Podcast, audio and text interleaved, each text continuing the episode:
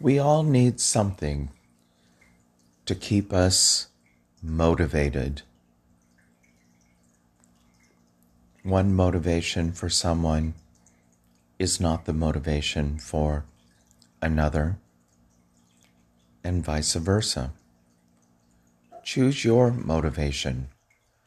Our minds can so easily go to the negative.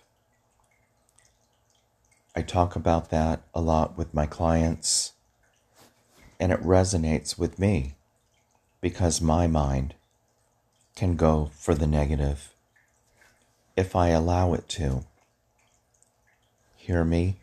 If I allow it to. That means I'm in control. And most times,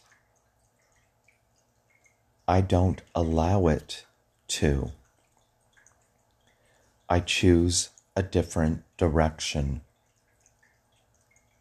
Because what's the sense in allowing your mind with negative thoughts to run rampant?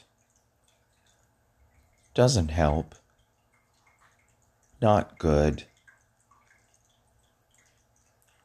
But if we realize that we are allowing our minds to go in that direction, then that means we also realize that we have the control to make our minds run in a different direction. You know, it's interesting. I'm finding that my different directions are going towards projects.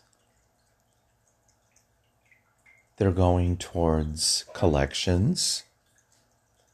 I'm focusing on the things over which I have control. Maybe not total control, but therein lies the challenge. I recently found an article on social media talking about the top Broadway shows that opened and closed in the same night. Now, not just because I'm a gay Mo who loves musical theater. This is leading me in the direction of this is a challenge. Because, according to the article, all of these Broadway shows are not musical theater. They're not from the 1970s, of which I focus. They are a variety of Broadway shows that opened and closed on the same night. How fascinating. And then my mind went even more. What about a collection? I would love a collection of Broadway playbills for shows that opened and closed on the same night. And you know, it's interesting as I'm doing the research, it involved some pretty high powered talent that went on to be quite successful, quite award winning. And I'm doing it. I purchased my first two playbills. I don't know what I'm going to do with them. Of course, they're going to be here, but framing them, putting them in a box, doing what I'm doing with them, I don't know. But there are 22. I've collected two. Not cheap. I have to say. And some of them are really expensive. But you know, it's for me. It's what I'm doing for my positive mental well being. I've got the challenge. I've accepted the challenge and I'm going to work on it. My downfall is I want to get it done all in one day. That's not part of the collection process. The hobbyist, the collection process is doing it over a period of time, making a score, acknowledging the score, feeling the feelings of yes, I scored another. That's where I'm holding myself back. I can't do it all in one fell swoop. I'm going to parse it out. I'm going to realize my, what do I want to call it? Not my insecurities, my limitations. That gets closer to it.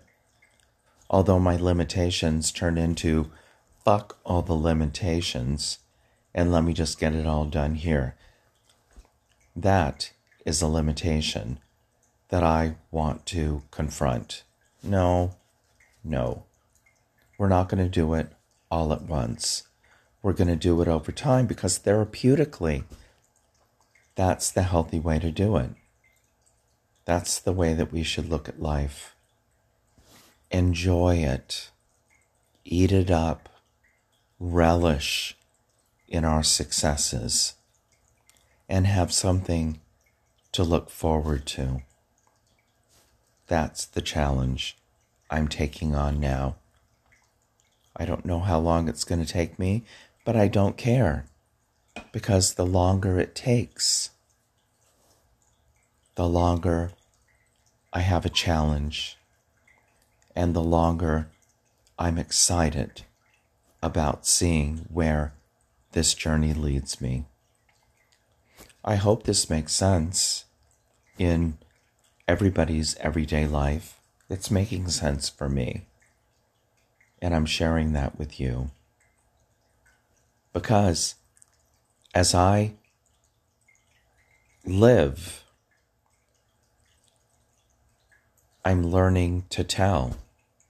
I've lived to tell but every day is a learning experience. And that's what I want to share with anyone who is listening to this podcast. Just because I've lived to tell doesn't mean that I've learned everything to tell. If I've learned everything to tell, then why bother? It's all about the challenge.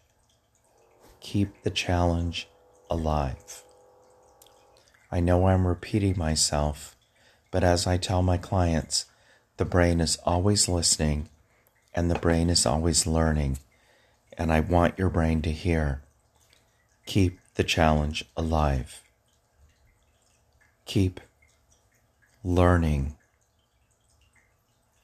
until the day we die. I've lived to tell. Till next time.